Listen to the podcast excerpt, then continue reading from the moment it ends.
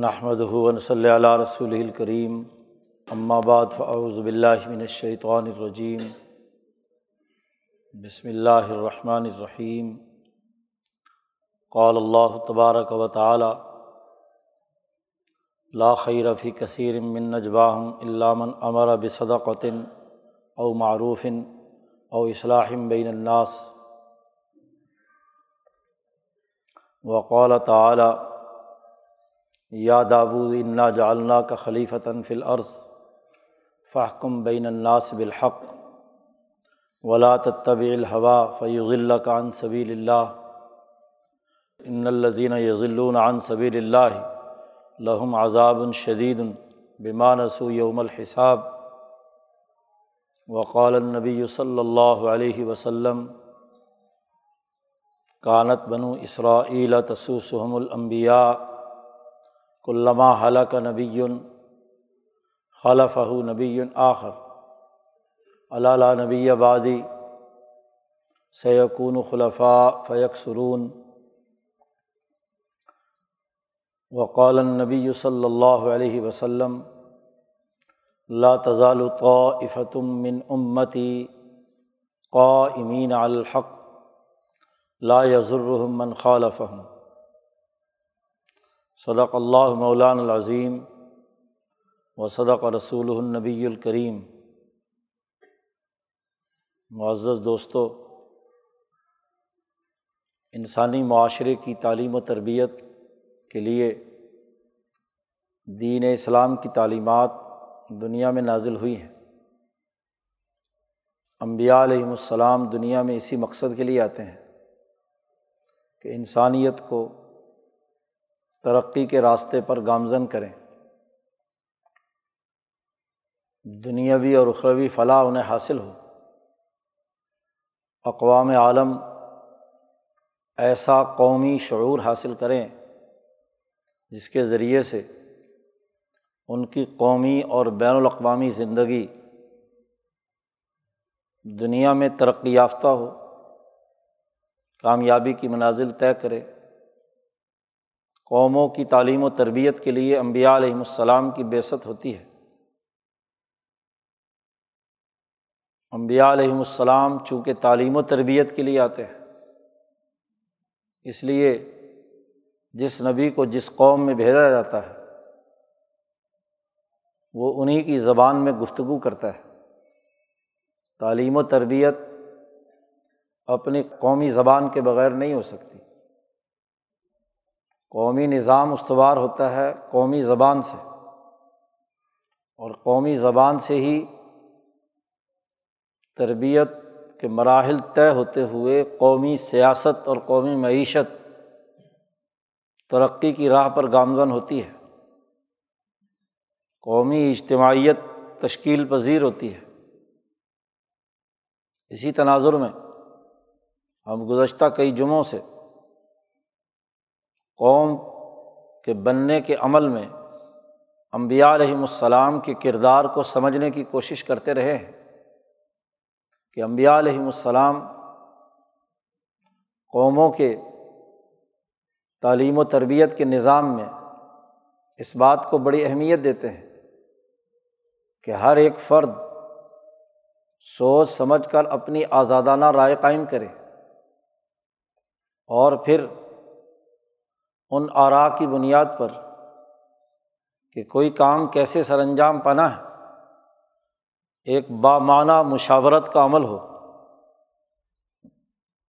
تو مشاورت کی تعلیم و تربیت بھی امبیا علیہم السلام کی زندگی کا حصہ ہوتی ہے۔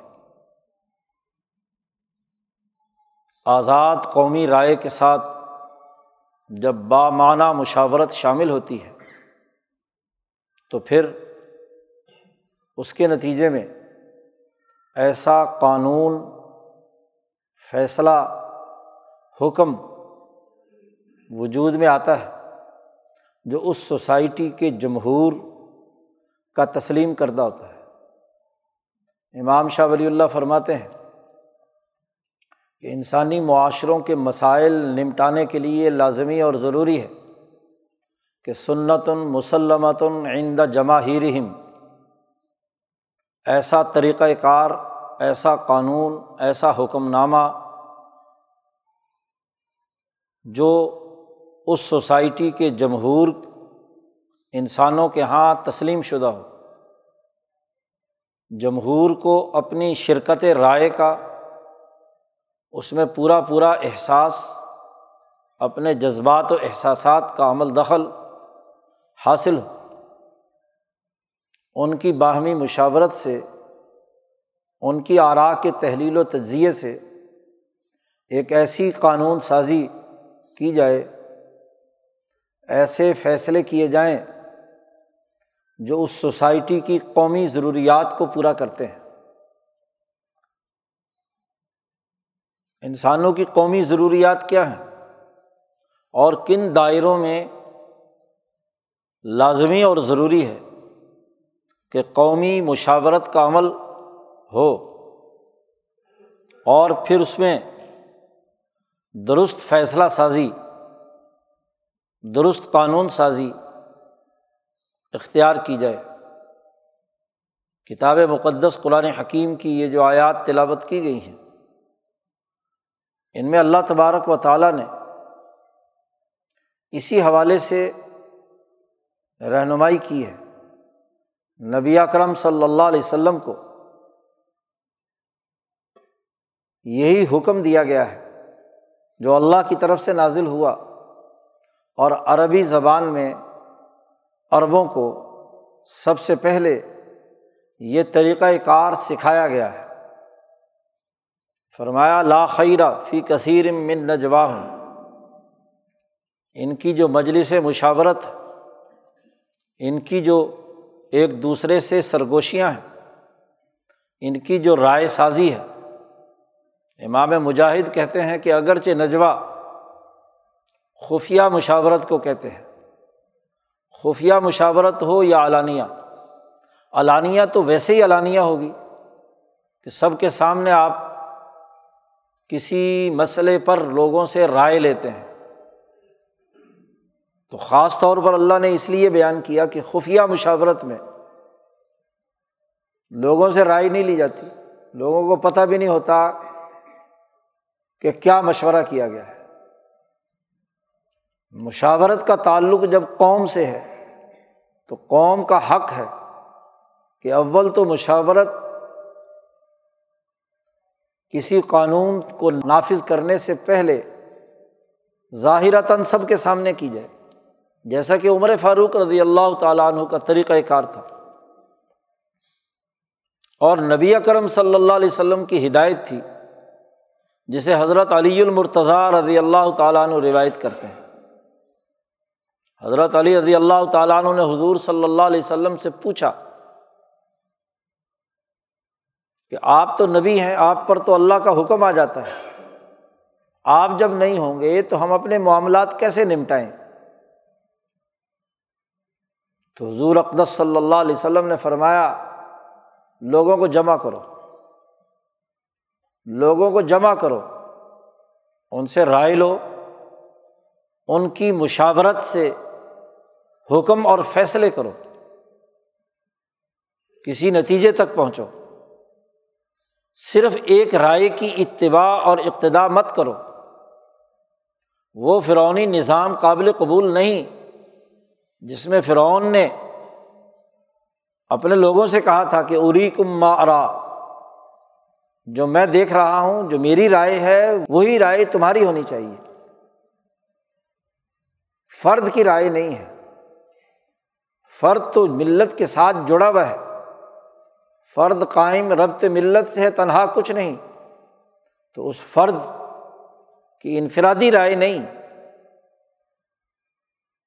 حقیقی اور بامانہ مشاورت کرو اور اس کا عملی کردار حضرت عمر فاروق رضی اللہ تعالیٰ عنہ کی مجلس مشاورت سے ہوتا ہے کہ آپ کی مجلس ہر چھوٹے بڑے بزرگ اور نوجوان صحابی سے بھری رہتی تھی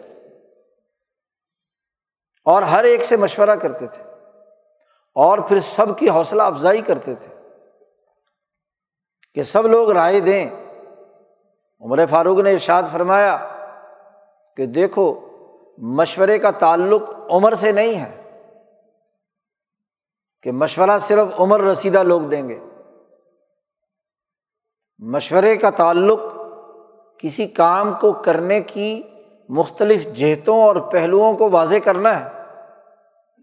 بسا اوقات ایک بات کسی بڑے بزرگ عمر رسیدہ کو سمجھ نہیں آ رہی ہوتی۔ اور ایک نوجوان کا ذہن اور دماغ وہاں تک پہنچ جاتا ہے۔ جیسا کہ خود بخاری میں روایت ہے، حضرت عبداللہ ابن عمر رضی اللہ تعالی عنہما سے، کہ ایک مجلس میں بڑے بڑے صحابہ موجود تھے، رسول اللہ صلی اللہ علیہ وسلم تشریف فرما ہے۔ آپ صلی اللہ علیہ وسلم نے فرمایا کہ بھائی بتاؤ کہ درختوں میں سے ایک درخت ایسا ہے جس کے ساتھ مسلمان کی بڑی مشابت ہے۔ اور وہ درخت ایسا ہے کہ اس کی کوئی چیز بھی فضول اور لغو نہیں ہے۔ ہر چیز قابل استعمال ہے۔ بتاؤ وہ کون سا درخت ہے؟ اب جلیل القدر صحابہ، ابو بکر صدیق، عمر فاروق، عثمان غنی، علی المرتضیٰ سینئر ترین صحابہ اشرا مبشرہ موجود ہیں۔ کافی دیر ہو گئی، سب نے کہا، اللہ و رسول عالم۔ اللہ اور اس کے رسول زیادہ جانتے ہیں۔ عبداللہ ابن عمر، جن کی سولہ، سترہ، اٹھارہ سال عمر تھی۔ چھوٹی عمر کے تھے۔ وہ ایک کونے میں بیٹھے ہوئے تھے۔ تو ان کے دماغ میں آیا کہ وہ درخت کھجور کا ہے۔ لیکن بولے اس لیے نہیں کہ بڑے بڑے سینئر لوگ موجود ہیں۔ اتنے بڑے بڑے لوگ اگر کہہ رہے ہیں اللہ و رسول عالم، تو شاید ایسا ہی ہوگا معاملہ۔ انہوں نے اپنی عقل دوڑائی، درختوں کا جائزہ لیا، بلکہ ابن عمر فرماتے ہیں کہ رسول اللہ صلی اللہ علیہ وسلم نے جب یہ بات فرمائی، تو لوگ جنگلوں کی طرف نکل گئے۔ یعنی ذہن اور دماغ کہ جنگل میں کس کس درخت کے اندر یہ خصوصیات ہو سکتی ہیں۔ بوادی کا لفظ آیا ہے کہ ان کے دماغ گھوم رہے تھے بادیا دیہاتوں اور جنگلوں میں اس درخت کا پتہ چلائیں کہ وہ کون سا درخت ہے جو جس کی کوئی چیز ضائع نہیں ہوتی اور جو مسلمان اس سے بہت زیادہ مشابت رکھتا ہے۔ تو کسی کو جواب نہیں آیا۔ اب ایک نوجوان، اٹھارہ سال کا نوجوان ہے، اس کے ذہن میں یہ بات آ گئی۔ زیادہ زیادہ بیس سال عمر ہو گئی۔ ابن عمر کی۔ اب بیان اس لیے نہیں کیا کہ بڑے لوگ سینئر لوگ نہیں جواب دے رہے۔ جی۔ تو حضور صلی اللہ علیہ وسلم نے فرمایا کہ وہ درخت کھجور کا ہے۔ اب ابن عمر کے دماغ میں بھی یہ بات کیسے آئی؟ کہ اس سے ذرا پہلے نبی اکرم صلی اللہ علیہ وسلم کے پاس ایک آدمی کھجور کے درخت پر جو گوند ہوتی ہے یا گوب ہوتی ہے، وہ لے کر آیا۔ آپ صلی اللہ علیہ وسلم نے اسے پسند فرمایا، تمام میں تقسیم کر دیا۔ اس کے تھوڑی دیر بعد حضور صلی اللہ علیہ وسلم نے سوال کیا۔ اب باقی حضرات کا دماغ تو جو زیر بحث مسئلہ تھا، جس پر حضور صلی اللہ علیہ وسلم گفتگو فرما رہے تھے، ان کی توجہ تو ادھر تھی۔ اس بات کی طرف نہیں تھی کہ کون آدمی کھجور لایا ہے اور وہ ہمیں تقسیم کی گئی ہے۔ بات تو یہ ہے کہ ان کی توجہ اس مسئلے پر تھی جو اس وقت زیر بحث تھا۔ اب اچانک آپ صلی اللہ علیہ وسلم نے سوال کیا کہ بھائی وہ درخت کون سا ہے بتاؤ۔ تو باقی لوگوں کے دماغ تو ادھر الجھے ہوئے تھے۔ جب ادھر سے فارغ ہو کر اگر انہوں نے درختوں پر جنگلوں میں گھوم گئے، وہ جو سامنے کھجور کی جو چیزیں پڑی ہوئی تھی کھا رہے تھے، ادھر توجہ نہیں ہوئی۔ اب یہ چونکہ بچے تھے، انہوں نے دیکھا کہ حضور صلی اللہ علیہ وسلم نے سوال کھجور کے آنے کے بعد کیا ہے۔ اور سب لوگ کھا رہے ہیں تو ضرور یہ کھجور ہی ہوگی۔ تو ایک کام کے کرنے کے مختلف پہلو ہو سکتے ہیں۔ ایک وقت میں ایک آدمی ساری چیزوں کا احاطہ تو نہیں کر پاتا۔ بسا اوقات سینئر اس لیے نہیں رائے دے پا رہے ہوتے کہ ان کے دماغ کسی اور اہم کام میں الجھے ہوئے ہیں۔ اور وہ نوجوان جو وہاں موجود ہے، اس کے پاس اور تو کوئی سوچنے کی چیز نہیں ہے اسی مسئلے پر اس نے غور کیا تو صحیح رائے پر آ گیا۔ تو عمر فاروق رضی اللہ تعالیٰ عنہ نے فرمایا کہ رائے کا تعلق عمر کے بڑے اور چھوٹے ہونے سے نہیں ہے۔ فہم، سمجھ، حکمت، عصمت اور وجاہت سے ہے کہ کس میں کتنی علم کی پختگی ہے، کس میں کتنا انسانیت کی حفاظت کی سوچ موجود ہے، کس میں کتنی بات کرنے کی ضرورت اور ہمت موجود ہے۔ اس کی تفصیلات ابھی آگے آئیں گی۔ ایک قائد اور لیڈر کے لیے کیا ہونا چاہیے؟ تو رائے تو اس سے سامنے آتی ہے۔ آدمی کے پاس علم کے تمام دائروں کی جامع سوچ موجود ہو، اس کے ہاتھ انسانیت کے قتل سے رنگے ہوئے نہ ہوں۔ جی زیر بحث مسئلے پر اس کی علمی پختگی ہو اور وہ جرت اور ہمت بھی ہو کہ وہ بہت ساری معلومات میں سے خلاصہ نکال کر ایک صحیح اور درست رائے بھی قائم کر سکے۔ تو وہ کوئی بھی کر سکتا ہے۔ خاص طور پر جس کے پاس علم کا ایسا ضبط موجود ہے۔ اس کی رائے میں ایک وزن ہے۔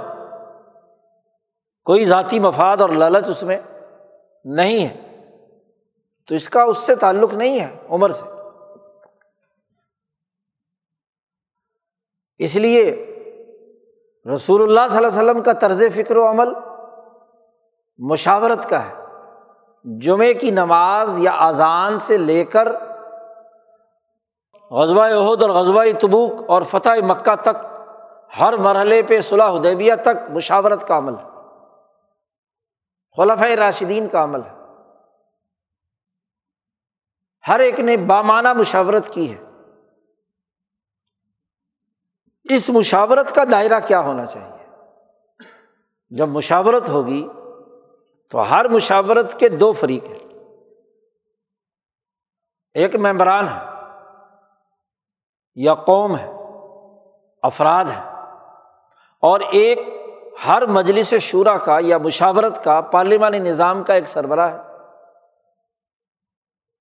کیونکہ تمام کی آرا کو سمپ کر کے کسی ایک فیصلے تک پہنچنا بغیر کسی سربراہ کے، اس مجلس مشاورت کے سربراہ کے اسپیکر کے، سینٹ کے، چیئرمین کے، مجلس شعرا کے صدر کے بغیر نہیں ہو سکتا۔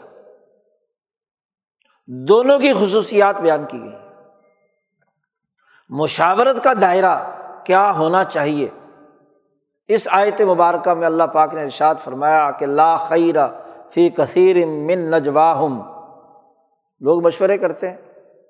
مشورے تو چور بھی کرتے ہیں، ڈاکو بھی کرتے ہیں کہ کہاں ڈاکہ مارنا ہے، کہاں سے پیسے نکالنے ہیں۔ اور جو بڑے بڑے مگر مچھ اور چور ہوتے ہیں وہ وکیلوں سے۔ جی حساب کتاب رکھنے والوں سے، ڈیٹا انٹری کرنے والوں سے۔ پتہ نہیں نہ جانے کس کس سے مشورہ کرتے ہیں کہ قانون کی گرفت میں نہ آئے اور ڈاکہ بھی پڑ جائے۔ تو مشورے کی بہت سارے پہلو ہو سکتے ہیں۔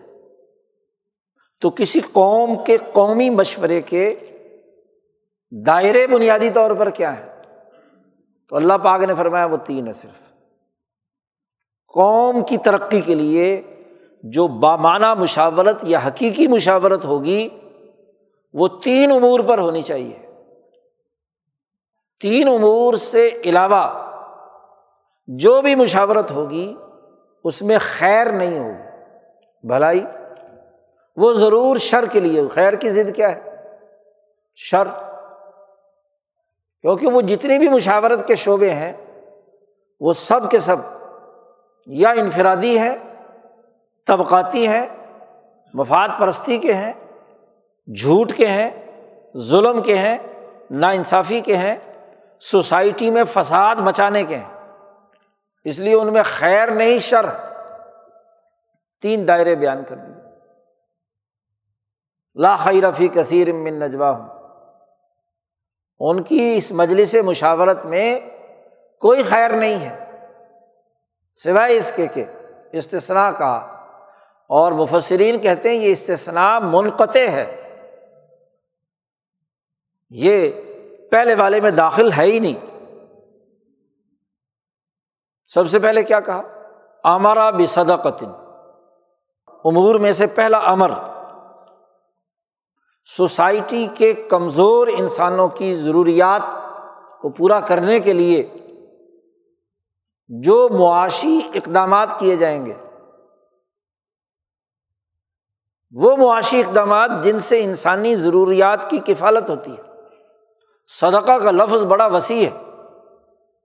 یہ صرف وہ جو ہم رسمی طور پر صدقے کا مفہوم بیان کرتے ہیں، وہ نہیں، قرآن کے جملے مفاہیم کلیہ رکھتے ہیں، جامع اور پورا پورا مفہوم رکھتے ہیں۔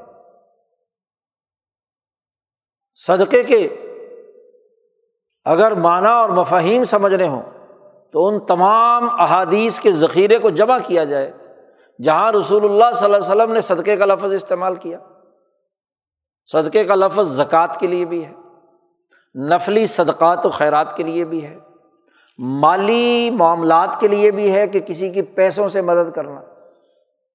صدقے کا لفظ رسول اللہ صلی اللہ علیہ وسلم نے اپنی بیوی بچوں پر پیسہ خرچ کرنے کے لیے بھی صدقے کا لفظ استعمال کیا ہے۔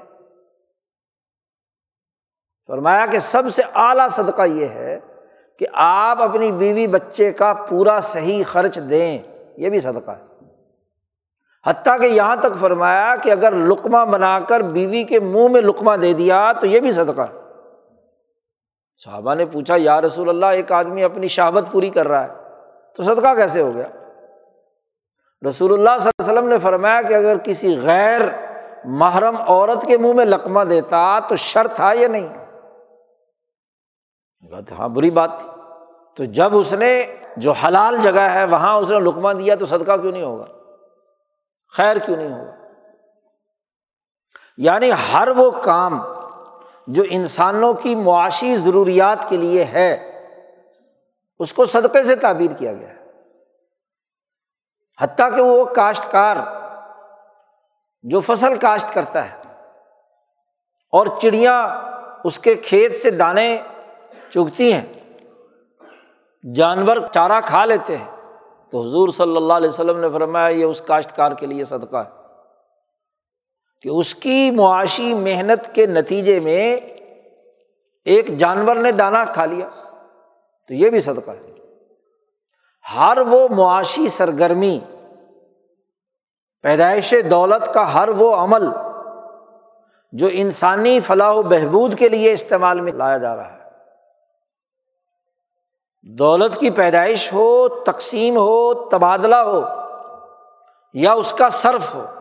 صدقات کے تمام مفاہیم جمع کیجیے احادیث میں۔ تو جتنے بھی باتیں آپ صلی اللہ علیہ وسلم نے صدقے کی اصطلاح کے ذیل میں بیان فرمائی ہیں، وہ تمام دولت کی پیدائش، کاشتکار نے فصل کاشت کی، پیدا کی نا، پیدائش دولت کا عمل کیا پروڈکشن آف ویلتھ ہوا۔ ہے تو اس کو صدقہ قرار دیا۔ جی۔ اس مال کو دوسروں پر تقسیم کیا۔ اس کو صدقہ قرار دیا۔ ایک تاجر جس ریٹ پر چیز لے آئے اور کم پرافٹ کے ساتھ دوسرے کو دے تو اس کو سادے کو امین قرار دیا۔ اس کو بھی صدقہ قرار دیا کہ اس نے اپنا پرافٹ کم رکھا۔ اور دوسرے کو کیا ہے؟ سہولت بہم پہنچائی۔ تبادلہ دولت بھی آ گیا۔ صرف دولت بھی آ گیا، بیوی بچوں کو خرچہ دینا۔ صرف دولت کنزمپشن آف ویلتھ۔ تو معاشی سرگرمیوں کے چاروں دائرے، اس میں امر اور حکم، یہ زیر بحث لایا جائے گا کہ کیسے انسانی فلاح و بہبود کے لیے معاشی سرگرمیاں، معاشی وسائل کا استعمال کیسے ہوگا۔ مجلس شعرا پارلیمنٹ میں جو قابل مشورہ چیز ہے کسی قوم کی ترقی کے لیے وہ اس کی معاشی سرگرمیاں ہیں۔ اور اس کا اصول انفاق فی سبیل اللہ ہے۔ صدقہ کو کیا کہتے ہیں؟ قرآن نے دوسری جگہ پر انفاق فی سبیل اللہ سے تعبیر کیا ہے۔ کہ سوسائٹی میں دولت کی گردش، اس کا پھیلاؤ ہر ہر فرد تک ہو، مشاورت اس پر ہوگی کہ قوم کی دولت پیدا کیسے ہوگی؟ اس کی تقسیم کیسے ہوگی؟ اس کا تبادلہ کیسے ہوگا؟ اس کا استعمال کیسے ہوگا؟ اس پر قانون بنانا اور اس قانون میں انفاق فی سبیل اللہ، صدقہ، انسانی ضروریات کی کفالت، وہ بنیادی ہوگی۔ اور اگر اس سے ہٹ کر مال لوٹنا کیسے ہے؟ پیدائش دولت کے نام پر لوگوں کی چمڑی کیسے ادھیڑنی ہے؟ دولت پیدا کرتے وقت مزدور اور کسان کے مزدوری پر ڈاکہ کیسے ڈالنا ہے؟ تقسیم دولت میں بے انصافی کیسے کرنی ہے؟ دوسرے کا مال کیسے کھانا ہے؟ جی تبادلہ دولت میں خریدار اور فروخت کنندہ ایک دوسرے کے مال پر نظر رکھ کر زیادہ سے زیادہ مفاد کیسے اٹھائے؟ تاجر کیسے لوٹے؟ اس کی مشاورت ہونی ہے۔ یا صارف کیسے دکاندار کو لوٹ کر لے جائے؟ اس کے مفاد کے لیے کوئی بات ہے؟ نہیں۔ یہ سب کے سب کیا ہے؟ صدقے کی بنیادی روح کی خلاف ورزی ہے۔ کیونکہ سوسائٹی قائم ہوتی ہے تعاون البر و تقوا بر اور تقوا کی معاونت کی احساس پر۔ اور وہ تبھی ہوگی کہ جب انسانی خیر خواہی کے نام پر اس کو احساس بنا کر مشاورت سے قانون سازی کی جائے کہ تمام معاشی سرگرمیاں وہ انفاق فی سبیل اللہ کے اصول پر قائم ہو امرا بھی صداقت پہلی بات۔ دوسرا دائرہ۔ او معروف ان یا سوسائٹی میں معروف کا نظام قائم کرنا۔ معروف کسے کہتے ہیں؟ امام انقلاب مولانا عبید اللہ سندھی فرماتے ہیں کہ معروف ہر وہ چیز ہے، قرآن حکیم کی تمام آیات اور احادیث کو جمع کیجیے اس سے جو معروف کا مطلب اور مفہوم سمجھ میں آتا ہے وہ یہ کہ ہر وہ بنیادی خلق ویلیو بات، اخلاق، کردار اور عمل، جو دنیا بھر کے تمام انسانوں کے عرف کے مطابق صحیح ہے۔ مثلاً سچ بولنا معروف ہے۔ ایسا عرف ہے کہ دنیا کا کوئی فرد، کوئی قوم، کوئی رہنما اور کوئی لیڈر یہ دعویٰ نہیں کر سکتا کہ سچ بولنا نیکی نہیں ہے۔ اور سچ کی ضد کیا ہے؟ جھوٹ۔ کوئی قوم یہ کہتی جھوٹ بولنا جائز ہے۔ یہودیت، عیسائیت، ہندو مت، بدھسٹ کنفوسسٹ سرمایہ داری سوشلزم، کوئی کہتا ہے؟ کہ جی انسانی معاشرے کی معروف بات جھوٹ ہے۔ نہیں۔ سب کہتے ہیں کہ جھوٹ بری بلا ہے۔ متفق ہے، کل انسانیت کے ضمیر کی آواز، اس کو عرف کہتے ہیں۔ یہ عرف نہیں کہ جی تاجروں کا عرف کیا ہے، مولویوں کا عرف کیا ہے، وکیلوں کا عرف کیا ہے سیاست دانوں کا عرف کیا ہے، ان کا معروف کیا ہے۔ اگر بگڑے ہوئے سیاست دان ہوں تو ان کا عرف کا اعتبار ہوگا، سارے چور ڈاکو اکٹھے ہوئے ہوئے ہوں۔ کہ جی چونکہ ساروں کا عرف یہ ہے، سیاست کا یہ چلن ہے تو یہ معروف ہو گیا۔ چور سارے مل کر کہیں کہ جی ہمارا عرف یہ کہ چوری کے یہ اصول ہے، تو وہ عرف بن جائے گا، معروف ہو جائے گا۔ جی سارے پیر اور مولوی لوٹنے لگ جائیں تو وہ مولویوں اور پیروں کا عروف ہو جائے گا، اس کو معروف کہیں گے۔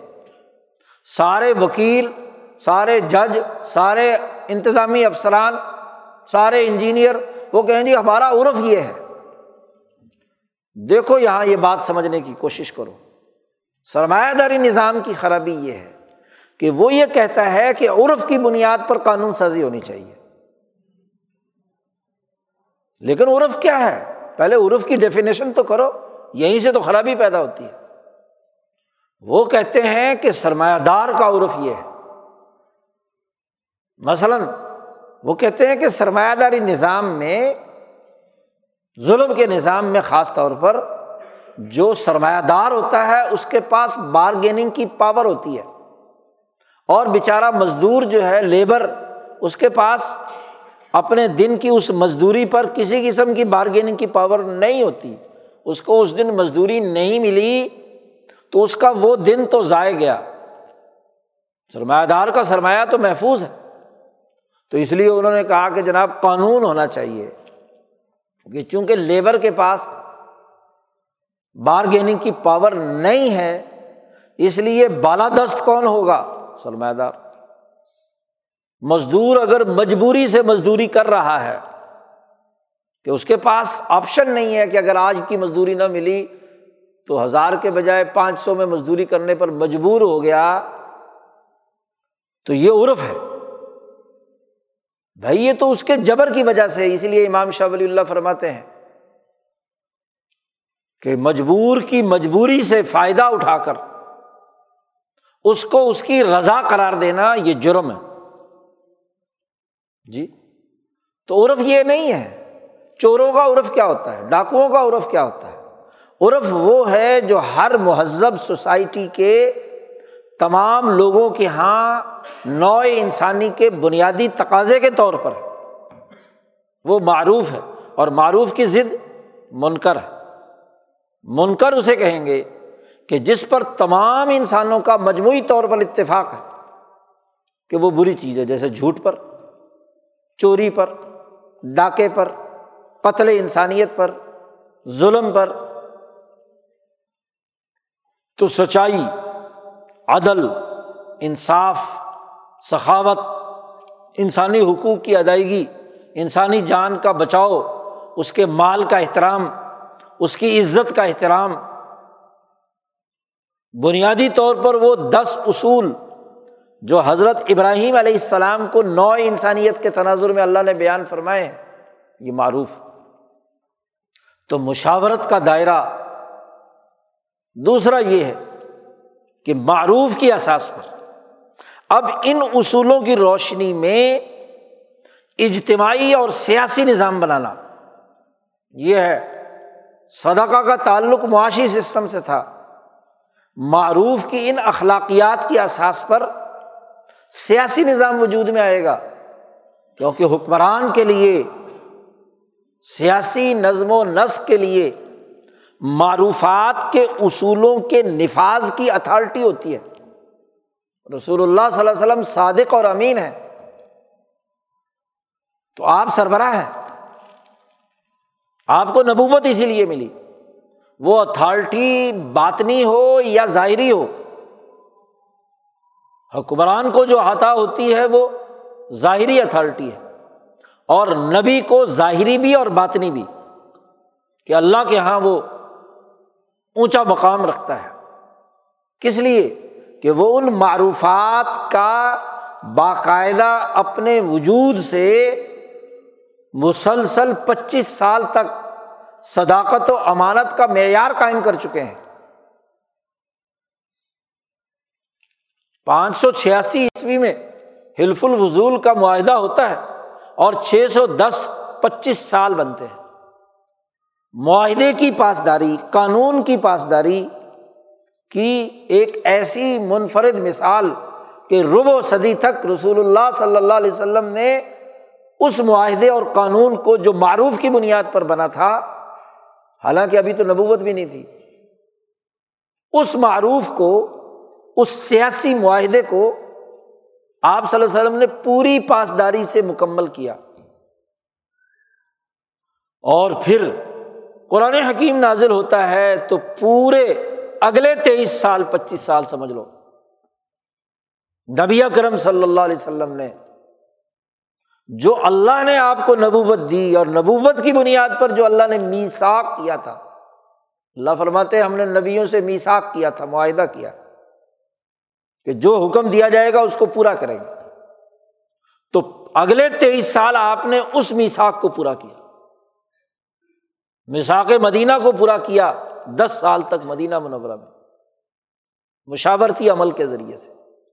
تو معروف کی اساس پر سیاسی نظام بنتا ہے، انتظامی ڈھانچہ بنے گا۔ جتنا کسی قوم کا سیاسی ڈھانچہ، انتظامی ڈھانچہ، عدالتی نظام، سوسائٹی کا اجتماعی اور معاشرتی نظام، وہ معروفات کی اساس پر ہو۔ انسانیت کے مسلمہ بنیادی ویلیوز اقدار، اخلاق، اجتماعی اخلاقیات، جو سچائی ہے، امانت ہے، عدل ہے خیر خواہی ہے، قتل انسانیت کے ارتکاب سے بچاؤ ہے، تحفظ انسانیت ہے، وغیرہ وغیرہ۔ یہ بنیادی معروفات کی بنیاد پر انتظامی ڈھانچہ بنانے کے لیے جو مشاورت ہوگی، وہ دائرہ اور وہ نجبہ تو ٹھیک ہے، اس کے علاوہ نہیں اس آیت کا تعلق اسی حقیقت کے تناظر میں ہے اور اس کی مزید تفصیلات اللہ پاک نے صورت المجادلہ میں بیان کی ہے جہاں حزب اللہ اور حزب الشیطان کے طرز مشاورت کو زیر بحث لا کر گفتگو کی ہے۔ اور اس مشاورت کو واضح کرنے کے لیے اس بات کو بھی واضح کر دیا۔ کہ ہر مجلس مشاورت میں دو کریں، تین کریں، چار کریں، دس کریں، اللہ ضرور موجود ہوتا ہے۔ خدا نگرانی کر رہا ہے، دیکھ رہا ہے کہ مشاورت کس پہلو سے ہو رہی ہے۔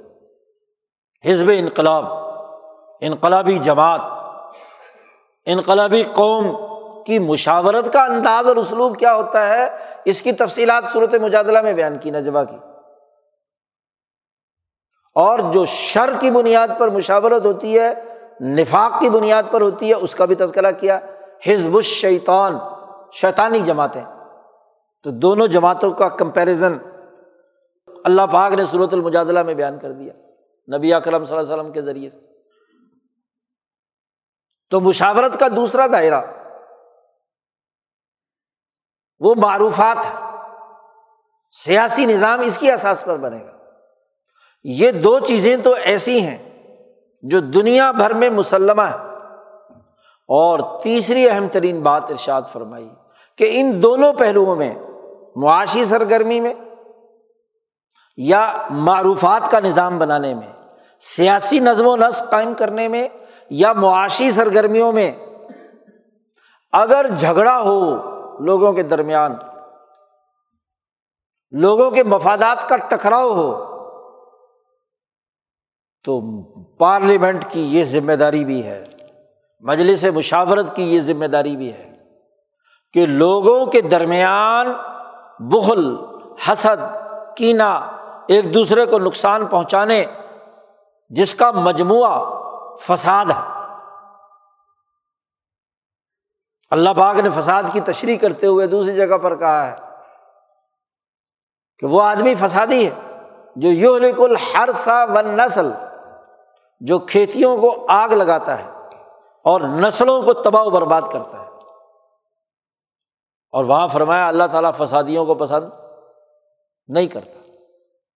تو فساد کے مقابلے میں جہاں بھی معاشی سرگرمیوں سے وابستہ لوگوں کے مفادات کا ٹکراؤ ہو اور جہاں بھی معروفات کا سسٹم قائم کرنے والی سیاسی قیادت کا انتظامیہ کا، عدلیہ کا، اس کے مختلف گروپوں کا، آپس میں طبقوں کا، جہاں بھی ٹکراؤ ہو، تو پارلیمنٹ کا کام ہے اصلاح بین الناس۔ ان انسانوں کے درمیان دو اصولوں پر، صدقہ اور معروف کے اصولوں پر صلاح صفائی کرانا، اصلاح پیدا کرنا، فساد کو ختم کرنا۔ اور عام طور پر فساد کون مچاتا ہے؟ طاقتور سرمایہ دار مزدور پر۔ طاقتور حکمران، انتظامی افسر، سیاسی افسر، عدالتی افسر، مذہبی ذمہ دار، وہ فساد مچاتا ہے۔ تو مشاورت اس بات پر ہو کہ اس طرح کے کسی ممکنہ فساد کو روکنے کے لیے کیا قانون ہونا چاہیے؟ انتظامی افسر اپنے اختیارات سے تجاوز کر رہا ہے۔ تو اس کو روکنے کے لیے کیا قانون سازی ہونی چاہیے؟ کیا ایس او پیز ہونے چاہیے؟ معاشی سرگرمی کے اندر کوئی فریق دوسرے کے حقوق توڑنے کے مختلف چور راستے بنا سکتا ہے۔ تو مجلس مشاورت کا کام ہے کہ وہ چور راستوں کی نشاندہی کرے اور اس حوالے سے قانون سازی کرے۔ کہ لوگوں کے درمیان اصلاح پیدا ہو، فساد پیدا نہ ہو۔ اصلاح بین الناس۔ ایک عدالتی افسر، عدالتی ذمہ دار، وہ اگر ذاتی گروہی مفادات کے مطابق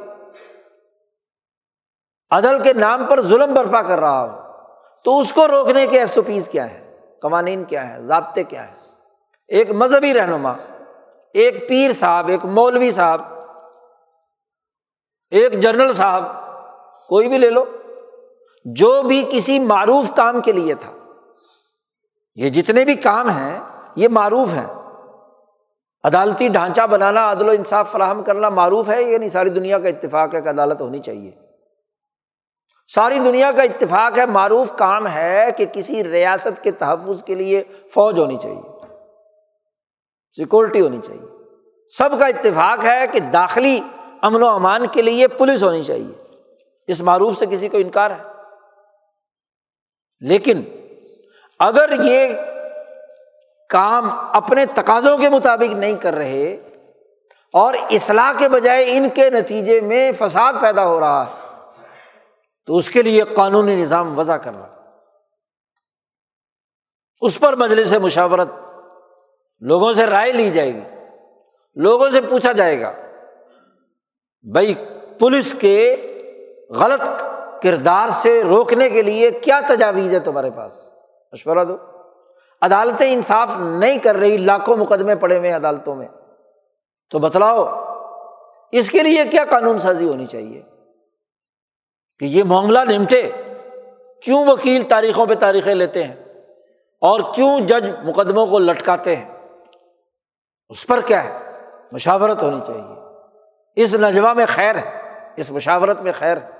کیوں سیاست دان اپنی سیاسی ذمہ داریوں کو ادا نہیں کرتے جس کام کے لیے وہ، جس معروف کے پورا کرنے کے لیے وہ اپنی سیاسی پارٹی بنائے ہوئے ہیں، حکومت قائم کیے ہوئے ہیں، وغیرہ وغیرہ۔ کیوں مذہبی نمائندے جس مذہب کی تعلیم و تربیت کے لیے آئے ہیں، تو وہ اس کے اندر چور راستے تلاش کر کے کیوں لوگوں کی جیبوں پر ڈاکہ ڈالتے ہیں؟ اس کا اہتمام ہونا چاہیے۔ اصلاح بین الناس۔ اصلاح بین الناس بڑا وسیع لفظ ہے۔ اور اللہ پاک نے یہاں تک قرآن حکیم میں کئی جگہ پر فرمایا کہ اللہ تعالیٰ اس بستی کو کبھی تباہ نہیں کرتا۔ اس بستی کے لوگ، اس ملک کے لوگ مسلح ہوں، اصلاح کرنے والے ہوں، سوسائٹی کی ضروریات پوری کرنے والے ہوں، اللہ تعالیٰ کبھی ظلم کرتے ہوئے اس بستی کو تباہ و برباد دنیا میں نہیں کرتا۔ کتنے ہی عقیدے خراب ہوں۔ کتنے ہی خرابیاں موجود ہوں۔ اس کو کیا ہے؟ سوسائٹی کو درست رکھنے کے لیے جس نے بھی کردار ادا کیا۔ تو دائرۂ مشاورت متعین کر دیا۔ معاشی، سیاسی اور ان دونوں دائروں کے متعلق کوئی بھی سوسائٹی کے اندر طبقہ فساد پیدا کرنے کی کوشش کرے تو اس فساد کے خاتمے کے لیے، انسانی اصلاح کے لیے کردار ادا کرنا، اس کے لیے قانون بنانا۔ تو قانون تین دائروں میں بننا ضروری ہے۔ وہ قانون ناقص ہے جو ان تین دائروں میں گفتگو نہیں کرتا۔ اس کے بارے میں خاموش۔ ہے وہ ادھورا ہے۔ اس میں شر ہے۔ اس میں خرابی ہے۔ وہ آئین، وہ دستور، وہ سیاسی ڈھانچہ، وہ انتظامی نظام، وہ عدالتی سسٹم جو ان تین اصولوں کے دائروں سے باہر ہے۔ اور غلامی کے زمانے میں آپ کے ساتھ یہی ہوا ہے کہ تینوں کے الرغم انگریز سامراج نے، ایسٹ انڈیا کمپنی نے، برطانوی شہنشائیت نے دو سو سال آپ پر جو سسٹم متعارف کرایا، وہ آمارا بھی صداقت ان کا نہیں تھا۔ وہ لوٹ کھسوٹ کا تھا۔ اس خطے کی دولت کو لوٹنے کا تھا۔ وہ حکم نامے جاری کیے، وہ نوٹیفیکیشن جاری کیے، وہ قانون بنائے، ذرا دو سو سال کی تاریخ اٹھا کر دیکھیے۔ اور اب تو ماشاء اللہ تین سو سال بھی دیکھنی پڑے گی۔ جی کیونکہ پچہتر سال یہ بھی تو شامل ہو گئے ساتھ۔ اس دوران میں جتنی قانون سازی ہوئی ہے، خواہ کسی قانون ساز کونسل نے کی ہے، کسی اسمبلی نے کی ہے، کسی پارلیمنٹ نے کی ہے، کسی سینٹ نے کی ہے، جتنی قانون سازی ہوئی، جائزہ لیا جائے اس کا۔ کہ کیا وہ سرمایہ داری کے مفاد کے لیے تھی یا ان تین اصولوں کی روشنی میں تھی؟ ایسٹ انڈیا کمپنی کے خاص طور پر نافذ کردہ قوانین اور ضابطے آمارا بھی صدقہ تین تمہیں صدقہ خیرات دینے کے لیے آئے تھے وہ یہاں۔ تجارت کے نام پر تمہیں لوٹنے کے لیے آئے تھے نا۔ آپ بتلاؤ، معروف کے لیے آئے تھے۔ کون سا یہ معروف اور مسلمہ اصول تھا کہ کسی قوم پر حکومت مسلط کر کے ان کو پھانسیاں پر چڑھا دیا جائے؟ آزادی مانگے تو۔ کون سا اصول تھا کہ جب آئے تو دنیا میں ہندوستان پچیس فیصد دولت کا مالک اور جب گئے تو دو فیصد، تیئیس فیصد دولت دنیا کی، کل دنیا کی۔ وہ لوٹ کر برطانیہ منتقل کر دی۔ یہ معروف کا کون سا اصول ہے؟ منقرات میں سے نہیں ہے۔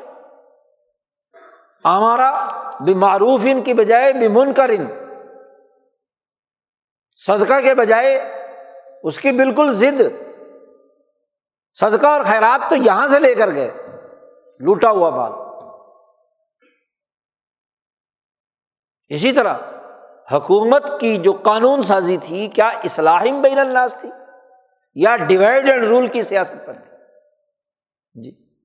آج تک قانون سازی کے یہ بنیادی تصورات جو سرمایہ داری نظام نے دنیا بھر میں مسلط کر دیے، ایک اس انڈیا کمپنی کی ذیلی اس کی پوتیاں پڑپوتیاں کمپنیاں ملٹی نیشنل دنیا میں پیدا ہو گئی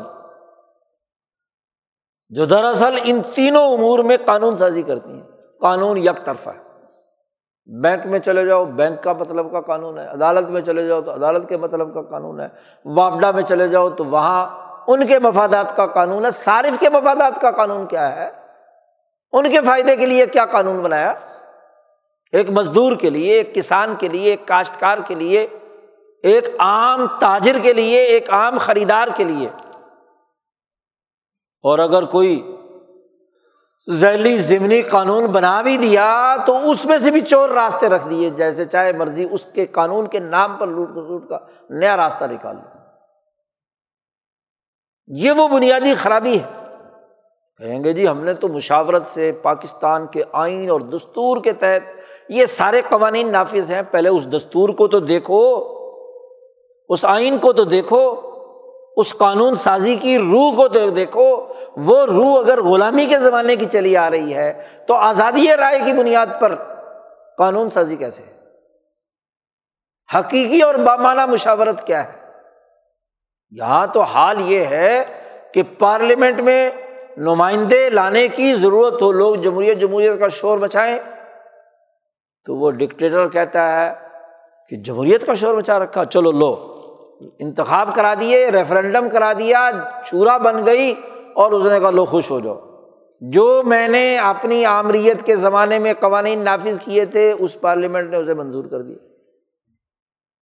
مذہبی جماعتیں بھی اور غیر مذہبی جماعتیں بھی، سیاسی جماعتیں بھی شورا کے سارے ارکان اس قانون اور ضابطے کو منظور کر رہے ہیں جو یہاں کا سسٹم چاہتا ہے۔ بیچاروں کو تو یہی نہیں پتا ہوتا کہ قانون منظور کیا ہو رہا ہے۔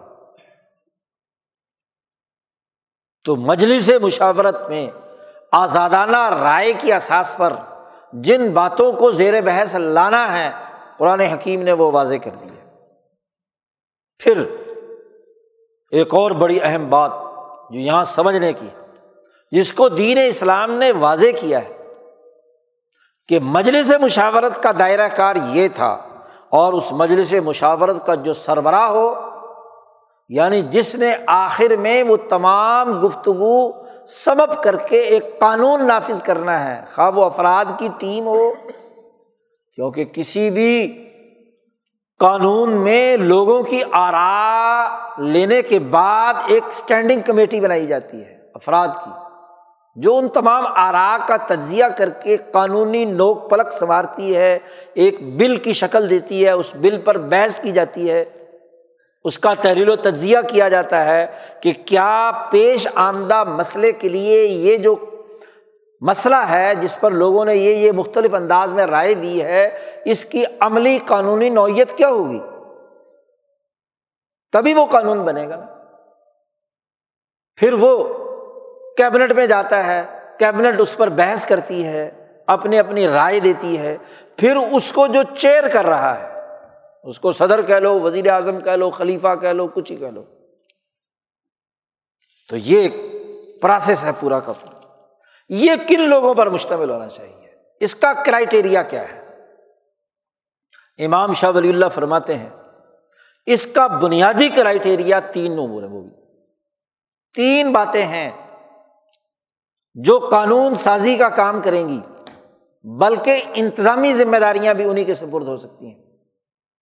سیاسی نظام بھی انہیں کے حوالے ہوگا، کیونکہ پارلیمنٹ میں حکمران جماعت کردار ادا کرتی ہے۔ تو حکمران جماعت کے لیے خاص طور پر اس کے نظم و نسق کو چلانے والے لوگوں کے لیے تین خصوصیات لازمی اور ضروری ہیں۔ حکمت، عصمت اور وجاہت۔ امبیا علیہم السلام بھی نبوت کے ملنے سے پہلے ان تینوں کڑے معیارات پر پورے اترتے ہیں۔ جب وہ پورے اترتے ہیں تو یہی ان کی نبوت کا راستہ ہموار کر دیتی اور نمبی اکرم صلی اللہ علیہ وسلم کے بعد نبوت کا دروازہ بند ہے۔ لیکن ان کی خلافت اور ان کی نیابت میں خلافت کا نظام جو قائم ہے یا ہونا چاہیے، وہ کسی سوسائٹی کی لیڈرشپ میں تین باتوں کا ہونا ضروری ہے، حکمت، عصمت اور وجاہت۔ حکمت کسے کہتے ہیں؟ جو قانون سازی کے اس عمل میں شریک ہے قیادت۔ شاہ صاحب فرماتے حکمت نام ہے۔ ذکاوت القلبی الجزم بالعلوم و حیازتی ہا و اختانی ہا کہ اس زیر بحث مسئلے سے متعلق جتنے علوم اس میں انوالو ہے جو زیر بحث مسئلہ ہے، جتنے بھی علوم ہیں، جو بھی اس سے متعلق، نہ صرف ان علوم کی معرفت معرفت الاشیا کما ہیا اس کی معرفت، وہ وضع اعلیٰ محلی حالت ثواب بلکہ معرفت کے ساتھ ساتھ ہر علم کے دائرے سے متعلق قانونی نوک پلک سنوارنے میں ہر علم کو اپنے اپنے مقام پر رکھ کر قانون سازی کرنا۔ الجزم بالعلوم، علوم پر اتنا جزم اور کس کی بنیاد پر؟ ذکاوت القلب کہا ہے، ذکاوت العقل یا ذکاوت الذہن نہیں کہا۔ قلب کی ذکاوت، قلب کی ذہانت۔ پہلی جو گفتگو شروع میں عرض کی گئی تھی، اگر وہ ذہن میں ہے کہ رائے سازی کے لیے توہمات، احساسات، تخیلات یا محض تعقلات کی بنیاد پر رائے قائم نہیں کی جائے گی۔ رائے کا تعلق اس ادراک خامص سے ہے، پانچواں ادراک جو اشرف میں نے تعقل ہے۔ انسانی نفس جس کا مرکز اور ممبا قلب ہے اور قلب سربراہ ہے دل کا۔ شاہ صاحب فرماتے ہیں، عقل قلب کا وزیر اعظم ہے۔ فیصلہ جو ہے وہ قلب نے کرنا ہے۔ تو قلب میں ذکاوت ہوگی تو وہ عقل سے بھی سوال و جواب کر سکتا ہے کہ یہ جو نے تجزیہ کر کے پیش کیا ہے، اس میں کہیں سرمایہ دارانہ عقل تو شامل نہیں۔ اس میں کہیں ذاتی مفادات تو شامل نہیں۔ جی۔ اس کے بہت سے واقعات مفسرین نے لکھے ہیں۔ ایک قاضی کا قصہ بنی اسرائیل کا لکھا ہے مفسرین نے۔ جی کہ قاضی صاحب بالکل اللہ کو حاضر ناظر جان کر فیصلے کر رہے ہیں۔ اللہ نے کہا کہ تیری لیے میں نے ایک خط لگا دیا ہے دیوار پر۔ تو خط جب تک یہ قائم رہے گا تو تیرا فیصلہ صحیح ہوگا۔ تو قاضی صاحب روزانہ عدالت میں فیصلے کرتے اور جا کر دیکھتے کہ خط صحیح جگہ پر ہے، اس کی پیمائش کرتے۔ صحیح جگہ پر ہوتا۔ تو قاضی صاحب مطمئن ہوتے کہ شکر ہے کہ میں نے فیصلہ صحیح کیا۔ ایک دن ایسا مقدمہ عدالت میں آیا کہ ایک طرف قاضی صاحب کا اپنا دوست ہے گہرا دوست دوسری طرف دوسرا فریق باتیں سننا شروع کی تو دل میں یہ خیال آیا جی کہ کاش کے میں فیصلہ جو ہے نا اپنے دوست کے حق میں کر سکوں۔ جی۔ کہ اس کے حق میں فیصلہ پرانا یار ہے، دوست ہے، وہ مقدمہ عدالت میں لے آیا۔ تو میں فیصلہ اس کے حق میں کر سکوں۔ یہ دل میں صرف خیال آیا۔ خیر، دلائل سنے تو دوسرے فریق نے دلائل دیے تو وہ حق پر تھا۔ تو مجبوراً ظاہر ہے کہ دل تو نہیں چاہتا تھا۔ ظاہری قانون اور دلائل کے تناظر میں دوسرے فریق کی رائے صحیح اور درست تھی، تو مجبوراً اس کے حق میں فیصلہ کرنا پڑا۔ عدل ہو گیا، انصاف ہو گیا، شام کو جا کے دوار پر خط غائب تھا۔ آگے پیچھے ہل گیا بڑا پریشان ہوا کہ بھائی، میں نے تو فیصلہ عدل کے مطابق کیا ہے، اپنی خواہش کے خلاف کیا ہے، تو پھر یہ جو میرے عادل ہونے کی نشانی تھی، وہ غائب کیوں ہو گئی؟ تو روایات میں آتا ہے کہ خواب آیا رہا کہا کہ قاضی صاحب، دل میں تو تمہارا رجحان ادھر ہو گیا تھا نا۔ قاضی کو تو نیوٹرل ہو کر بیٹھنا ہے کرسی عدالت پر۔ تمہارے دل میں یہ خیال کیوں آیا کہ میں اپنے یار کے حق میں فیصلہ کر سکوں؟ یہ تو تو مجبور ہو گیا ظاہری دلائل کے ہاتھوں اپنی طبیعت کے خلاف فیصلہ کرنے پر مجبور ہو گیا تیرے پاس کوئی راستہ نہیں تھا۔ تو یہ تو نے دل سے تو عدل نہیں کیا، دل میں تو تو نے رجحان ادھر ظاہر کیا۔ ایک عورت حضرت عمر فاروق رضی اللہ تعالیٰ عنہ کے پاس آ گئی۔ کہنے لگی، آپ کو میرے مال کا پتہ ہے، یہ میرا مال ہے، جانتے ہیں آپ، پہلے سے تعارف ہے۔ تو یہ جھگڑا فلاں آدمی کے پاس ہے، آپ کو پتہ ہے۔ تو آپ اس کے مطابق میرے حق میں فیصلہ کریں۔ تو عمر فاروق نے فرمایا کہ میں فیصلہ نہیں کر سکتا۔ ہاں گواہی دے سکتا ہوں قاضی کی عدالت میں۔ فیصلہ تو اس قاضی نے کرنا ہے، جس کے ساتھ نہ تمہارا تعلق، نہ دوسرے کا تعلق۔ میں گواہی دوں گا۔ مقدمہ تم نے دائر کرنا کیونکہ قانون کا تعلق تو ظاہر سے ہے۔ تو ظاہری شہادتیں نہیں ہوں گی تو میں کیسے فیصلہ کر دوں گا؟ تو مدعی بن کر عدالت میں چلی جا۔ وہاں تو اگر مجھے بطور گواہ کے طلب کرے گی تو میں گواہی دوں گا۔ میں فیصلہ تیرے حق میں نہیں کر سکتا۔ کیونکہ میرا دل کا رجحان کیا ہے؟ تیری طرف ہو جائے گا۔ کیونکہ میں جانتا ہوں کہ تو سچی ہے، لیکن قانون کی نگاہ میں ایسا کام نہیں ہو سکتا۔ تو بڑی بنیادی سی بات ہے کہ جو فیصلہ کرنے والا ہے وہ علوم پر اتنی پختگی رکھے، الجزم بالعلوم ہو۔ اور وہ قلبی ذکاوت کے ساتھ، عقل میں کوئی خیال آیا ہے؟ توہمات میں سے، احساسات میں سے۔ ہاں جی اسی طریقے سے کیا وجدانیات میں سے کوئی آیا ہے خیال؟ سرمایہ دارہ راستے سے آیا، کسی بھی راستے سے آیا۔ تو قلب کی ذکاوت اس عقل سے بھی سوال و جواب کر کے پرکھ سکے کہ یہ اس کا مطالبہ درست صحیح ہے یا غلط ہے؟ درست ہے یا درست نہیں ہے؟ تو قلب کے اندر یہ سمجھ ہو، اور پھر صرف جزم بالعلوم ہی نہیں، شاہ صاحب کہتے ہیں حیازتیہ و اختزانیہ کہ اس علوم کو اس نے اپنے سینے میں، اپنے قلب میں محفوظ کر لیا ہو، اسے خزانہ بنا لیا ہو۔ یہ نہ ہو کہ ایک علم کا ایک پہلو تو اس کے سامنے ہو اور دوسرا علم غائب ہو جائے تو وہ قانونی نوک پلک کیسے سے مارے گا؟ تو مفاد پرست۔ تو حکمت اور اس کی بہت تفصیلات شاہ صاحب نے اپنی کتابوں میں بیان کی ہے، کتاب مقدس قرآن حکیم نے حکمت کی اہمیت پر۔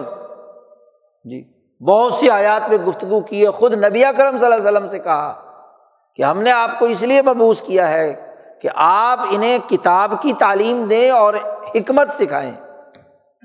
حکمت سیکھی جا سکتی۔ ہے نبوت نہیں مل سکتی کسی کو نبی کرم صلی اللہ علیہ وسلم کے بعد۔ حکمت نبوت کے بعد قائم مقام ہے۔ حکمت سیکھی جا سکتی ہے۔ تو نبی کو حکم دیا کہ ان کو سکھاؤ۔ محمول کتاب الحکمت و ان قانون ان قبل الفیظ مبین۔ پہلے یہ گمراہی میں ہے آپ انہیں حکمت سکھاؤ۔ قیادت کرنے کا طریقہ اور سلیقہ سکھاؤ۔ تو پہلی چیز حکمت۔ دوسری چیز عصمت۔ قائد اور لیڈر قانون سازی کرنے والے۔ افسر اعلیٰ کے لیے دوسری شرط لازمی ہے عصمت۔ ایک عصمت امبیا کی ہوتی ہے، وہ تو بہت اعلیٰ درجے کی ہے۔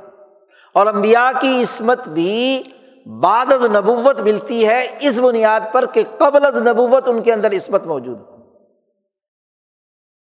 عصمت کی بہت ساری اقسام ہے ایک عصمت مختصبہ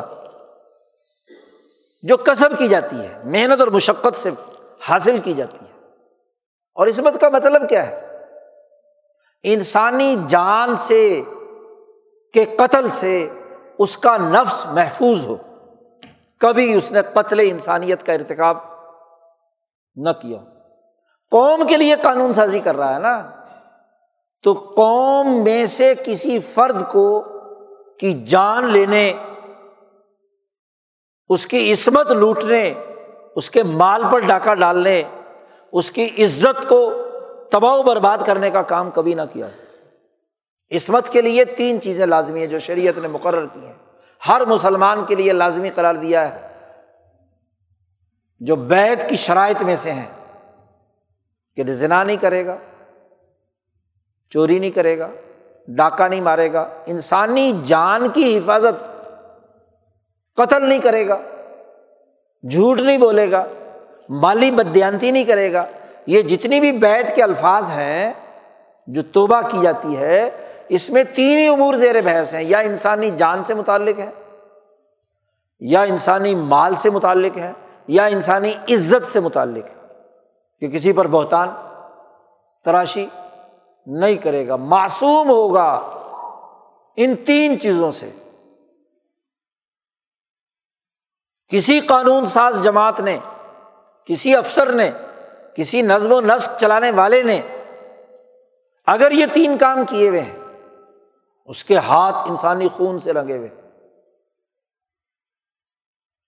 اس کا وجود انسانوں کی دولت لوٹنے، مال لوٹنے میں لگا ہوا ہے۔ اس کا وجود لوگوں کی عزتیں اچھالنے اور بہتان تراشی پر مبنی ہے۔ تو وہ قوم کے لیے آزادانہ اور درست قانون سازی کرنے کے لائق نہیں ہے۔ کیوں؟ کہ جب بھی وہ قانون سازی کرے گا تو کہیں نہ کہیں ڈنڈی مارے گا۔ کیونکہ اس کے نزدیک انسانی جان کا احترام ہی نہیں ہے۔ گاجر مولی کی طرح انسانیت کٹ رہی ہے۔ اس کے قانون سے، اس کے ہاتھ سے نکلے ہوئے جملوں سے تو وہ انسانیت کی فلاح کا اسلام بین اللہ کا فیصلہ کرے گا۔ اس کو کیا اختیار ہے؟ جس کے منہ کو دوسروں کا مال لگا ہوا ہے ہڑپ کرنے کا، رشوت خوری کا، لوٹ کھسوٹ کا، وہ قانون ایسا بنائے گا جس سے لوٹ کھسوٹ کے دروازے کھلے۔ وہ قانون ایسا بنائے گا جس سے قتل انسانیت کا راستہ نکلے۔ وہ قانون بنانے کے قابل کیسے ہے؟ جی اسی طرح جس نے لوگوں پر بہتان تراشی کی ہے، عزتوں کا احترام اس کے یہاں نہیں ہے۔ لوگوں کی انسلٹ کرتا ہے، توہین کرتا ہے، بہتان تراشی کرتا ہے۔ مسلمان کو حلف اٹھانا ہے، نبی کے ہاتھ پر۔ مومن مرد اور مومن عورتیں۔ رسول اللہ صلی اللہ علیہ وسلم میں تالو آؤ، میرے ہاتھ پر بیت کرو۔ کہ نہ تو اللہ کے ساتھ کسی کو شریک ٹھہراؤ گے، نہ کوئی کفر کرو گے، نہ غیبت کرو گے، نہ بہتان تلاشی کرو گے، نہ چوری کرو گے، نہ ڈاکہ ڈالو گے، نہ کسی پر بہتان لگاؤ گے۔ قرآن حکیم میں اللہ نے کہا کہ یہ عورتیں مومن اگر مکہ سے ادھر آئیں، تو جن عورتیں آئیں تو ان سے یوبا یہ نہ کا اعلیٰ اللہ یشرک نہ بلّہ شعین ولا یسرکنا ولا یزنینا، ولا یکت النا اولاد آپ دیکھو، یہ لازمی ہے۔ جس فرد کے اندر یہ رویے نہیں ہیں، تو جب بھی وہ لوگوں کی مشاورت اگر صحیح مشورہ بھی دیں لوگ، تو اس کی قانون سازی میں کیا ہوگا؟ ایسا چور راستہ بنائے گا ایسے ایس او پیز بنائے گا جس سے سارے چور بچ جائیں۔ ماشاء اللہ آپ کی قانونی تاریخ سامنے ہے۔ اندازہ لگاؤ۔ جی۔ کہ معصوم نہیں ہے ان کے تو ہاتھوں، ان کے وجود پر تو ان تینوں دائروں میں انسانیت کا خون ہے۔ انسانیت کا مال ہڑپ کیا ہے۔ غریبوں اور مظلوموں کا۔ انسانیت کے لیے توہین اور بہتان تراشی کا بازار گرم کر کے یہ حکمران بنے ہیں۔ آپس میں بھی ایک دوسرے کی بے عزتی کرتے ہیں۔ غدار کہتے ہیں۔ جھوٹے پرپگنڈے کرتے ہیں۔ بہتان تراشی کرتے ہیں۔ یہ قانون سازی کے حقدار کیسے ہو گئے؟ اور تیسری بات، شاہ صاحب فرماتے ہیں، وجاہت کا ہونا ضروری ہے۔ قانون سازی کرنے والا وجی ہو۔ موسا علیہ السلام کی تعریف کرتے ہوئے اللہ نے کہا وکانا عند اللہ وجی ہا اللہ کے یہاں بہت بڑے وجی آدمی تھے۔ وجی کسے کہتے ہیں؟ صرف ڈیل ڈول نہیں، کہ جسم بڑا اچھا ہو، خوبصورت ہو، ڈیل ڈول کا ہو۔ اس کی تو مذمت کی اللہ نے منافقین کے ذمن میں، کہ بھائی دار آئی تھا ہم تو جیبو کا اج سام ہم آپ جب انہیں دیکھیں گے تو ان کے جسم تمہیں بڑے خوبصورت لگیں گے۔ لیکن کا ان خوشب مسندا یہ ایسے ہی جیسے لکڑیاں سجائی ہوئی ہوں پارلیمنٹ میں، اداروں میں۔ لکڑیاں ہیں، کوئی روب نہیں ہے۔ جسم کے اعتبار سے تو بڑے تیار شدہ، فٹ فاٹ۔ ہے تو وجاہت اس کا نام ہے۔ وجاہت شاہ صاحب کہتے ہیں وہ شجاعت، بہادری اور جرت کہ جو طاقتور کے منہ سے لوٹا ہوا مال نکال کر غریب کو پہنچا سکے۔ وہ جرت اور طاقت کہ کوئی دشمن اس ریاست کی طرف آنکھ اٹھا کر دیکھے، کوئی شرطیں منوائے قرضے دینے کے لیے، کوئی ریاست کی امن و امان کو تہوالا کرے۔ تو اس کی قلبی بہادری اور شجاعت ان کے دانت کھٹے کر دے۔ بزدل آدمی، قانون سازی کے قابل ہوتا ہے۔ وہ تو ڈرتا رہے گا، اس کو جو یرکائے گا۔ امریکہ یرکائے تو اس کے مفادات کا، آئی ایم ایف ڈرائے تو اس کے مفادات کا۔ کوئی کمپنی ڈرائے، کوئی سرمایہ دار ڈرائے تو اس کے مفادات کا قانون بنائے گا۔ وجاہت ہونی چاہیے۔ دلیر ہو، بہادر ہو۔ شاہ ولی اللہ صاحب نے ایک جملہ لکھا ہے کہ اگر حکمران اور افسر بہادر نہ ہو، قانون کی پاسداری کرنے کی اور اس کے نفاذ کی اس کے اندر جرت نہ ہو، تو کادت شاط تبول علیہ۔ ہی بڑا چبھتا ہوا جملہ شاہ صاحب نے استعمال کیا ہے، قریب ہے کہ بکری بھی اس پہ پیشاب کر جائے۔ جی۔ قریب ہے کہ بکری بھی اس پر پیشاب کر جائے، کیونکہ جرت مند تو ہے نہیں۔ ہو بکری اور وہ ذرا یرکائے، تو کہ لو جی تمہارے مطلب کا قانون یہ لے لو۔ جی۔ تو قانون سازی کے لیے جو بھی کیبنٹ فیصلہ کر رہی ہے، جو سربراہ ہے، جو اسٹینڈنگ کمیٹی کے اندر فرد ہے، اس کے اندر تین باتیں ہونی چاہیے۔ ایسا پختہ علوم سوسائٹی کے حوالے سے اور اس پر ایسی پختگی اعتماد کہ کوئی چیز بھی اس کے حافظے کے دماغ سے خارج نہ ہو، اس کی باریکیوں کو جانتا ہو، اس کی علمی اور قانونی تقاضوں کو سمجھتا ہو کہ اس جملے سے اصلاحم بین الناس ہوگا یا فساد واقع ہوگا۔ یہ جو قانونی الفاظ استعمال کیے جا رہے ہیں اس سے ہمارا بھی صدا کا دن کا کام ہوگا یا اس کی ضد ہوگی، لوگوں کی جیبوں سے پیسے نکالے جائیں گے۔ اس جملے سے لوگوں کے درمیان معروفات کا نظام ہوگا یا منقرات کو راستہ نکلے گا، چور دروازے ہوں گے۔ کیونکہ قانونی زبان انتہائی پیچیدہ ہے۔ اس کا تو کاما فل اسٹاپ بھی ایک معنی رکھتا ہے۔ جی؟ اس جملے کی ساخت بھی ایک نتیجہ دیتی ہے۔ تو قانون بناتے وقت جس میں یہ تین چیزیں ہوں، وہ صحیح قانون بنائے گا۔ آج کے نام نہاد دانشور فقہا پر اعتراض کرتے ہیں۔ کوئی امام ابو حنیفہ کے حوالے سے بد زبانی کرتا ہے، کوئی کسی امام کے حوالے سے، کوئی امام بخاری کے حوالے سے کہتے ہم بڑے ہاں جی قانون دان ہیں۔ یاد رکھو قانون کے لیے یہ تین شرطیں ہیں۔ صحابہ نے جو بات کی، اس میں حکمت بھی تھی، عصمت بھی تھی، وجاہت بھی تھی۔ ابو بکر صدیق کے فیصلے دیکھ لو۔ عمر فاروق کے فیصلے دیکھ لو۔ عثمان غنی، علی المرتضیٰ، حسن و حسین، امیر معاویہ رضی اللہ تعالیٰ عنہ۔ خلفائے بنو میہ خلفائے بنو عباس خلفائے بنو عثمان۔ اور پھر فقہا، محدثین، مفسرین، ان کی گردنوں پر کسی انسان کا معصوم خون نہیں تھا۔ اور جس سے بے احتیاطی سے ایسا کوئی معاملہ ہوا، تاریخ نے اس کے خلاف فیصلہ دیا، چاہے کوئی ہو۔ ضرورت اور ہمت یہ ہے کہ ولید ابن عبد الملک کا دربار لگا ہوا ہے۔ ابو ضروعات تابی ہیں۔ امیر صاحب کوئی فیصلہ کرنے لگے۔ خلیفہ صاحب، ابو ذرا نے کہا سمجھ جائیے امیر المومنین، اگر آپ نے غلط فیصلہ کیا تو لوگوں کے لیے بڑا نقصان کا باعث ہوگا۔ ولید نے کہا، آپ کو پتا ہے کہ آپ کس کے دربار میں کھڑے ہیں؟ کیا جو سربراہ مملکت ہو، حکمران ہو، اس کو نصیحت کی جا سکتی ہے؟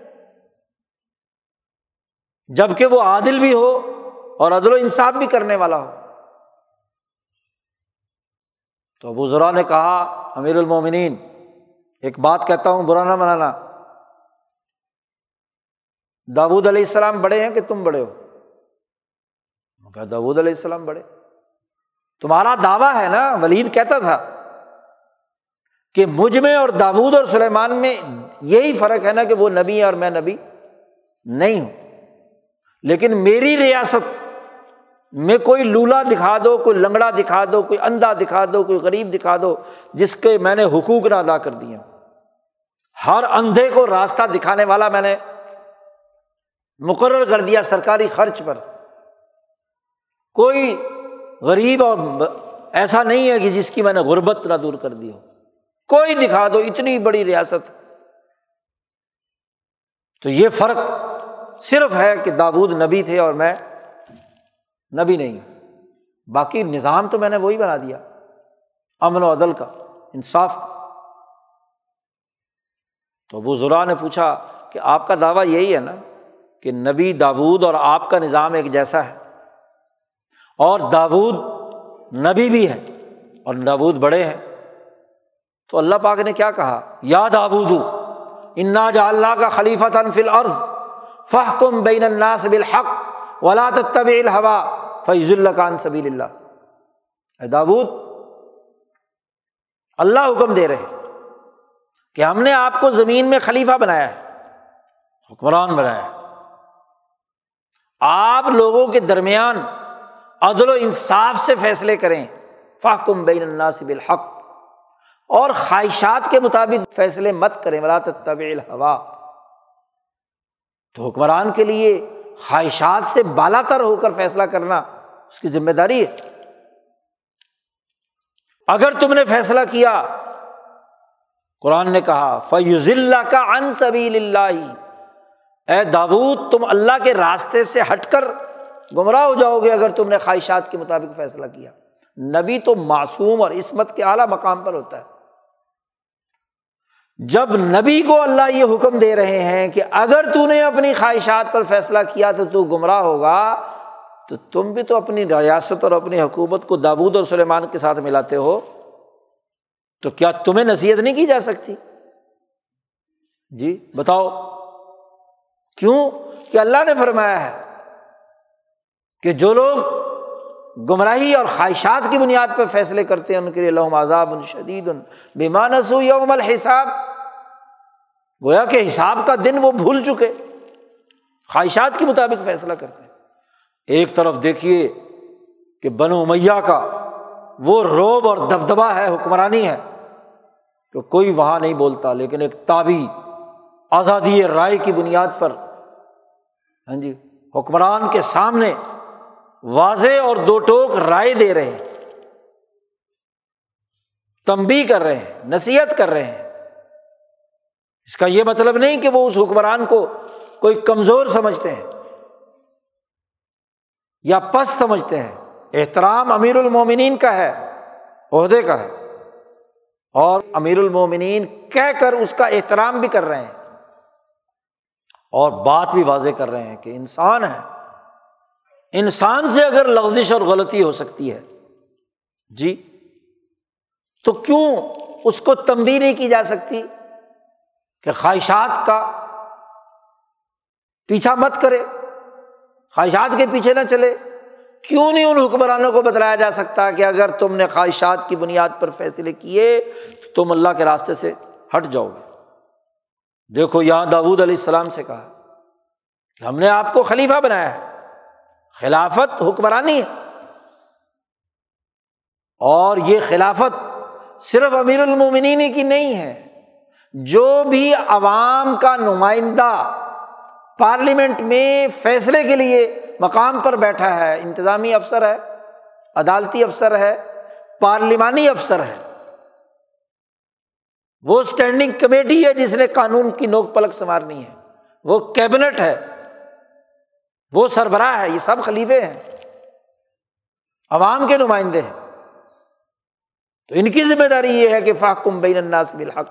تو تمہیں کیوں نہیں نصیحت کی جا سکتی بھائی؟ جبکہ وہ عدل و انصاف کا دور دورہ ہے۔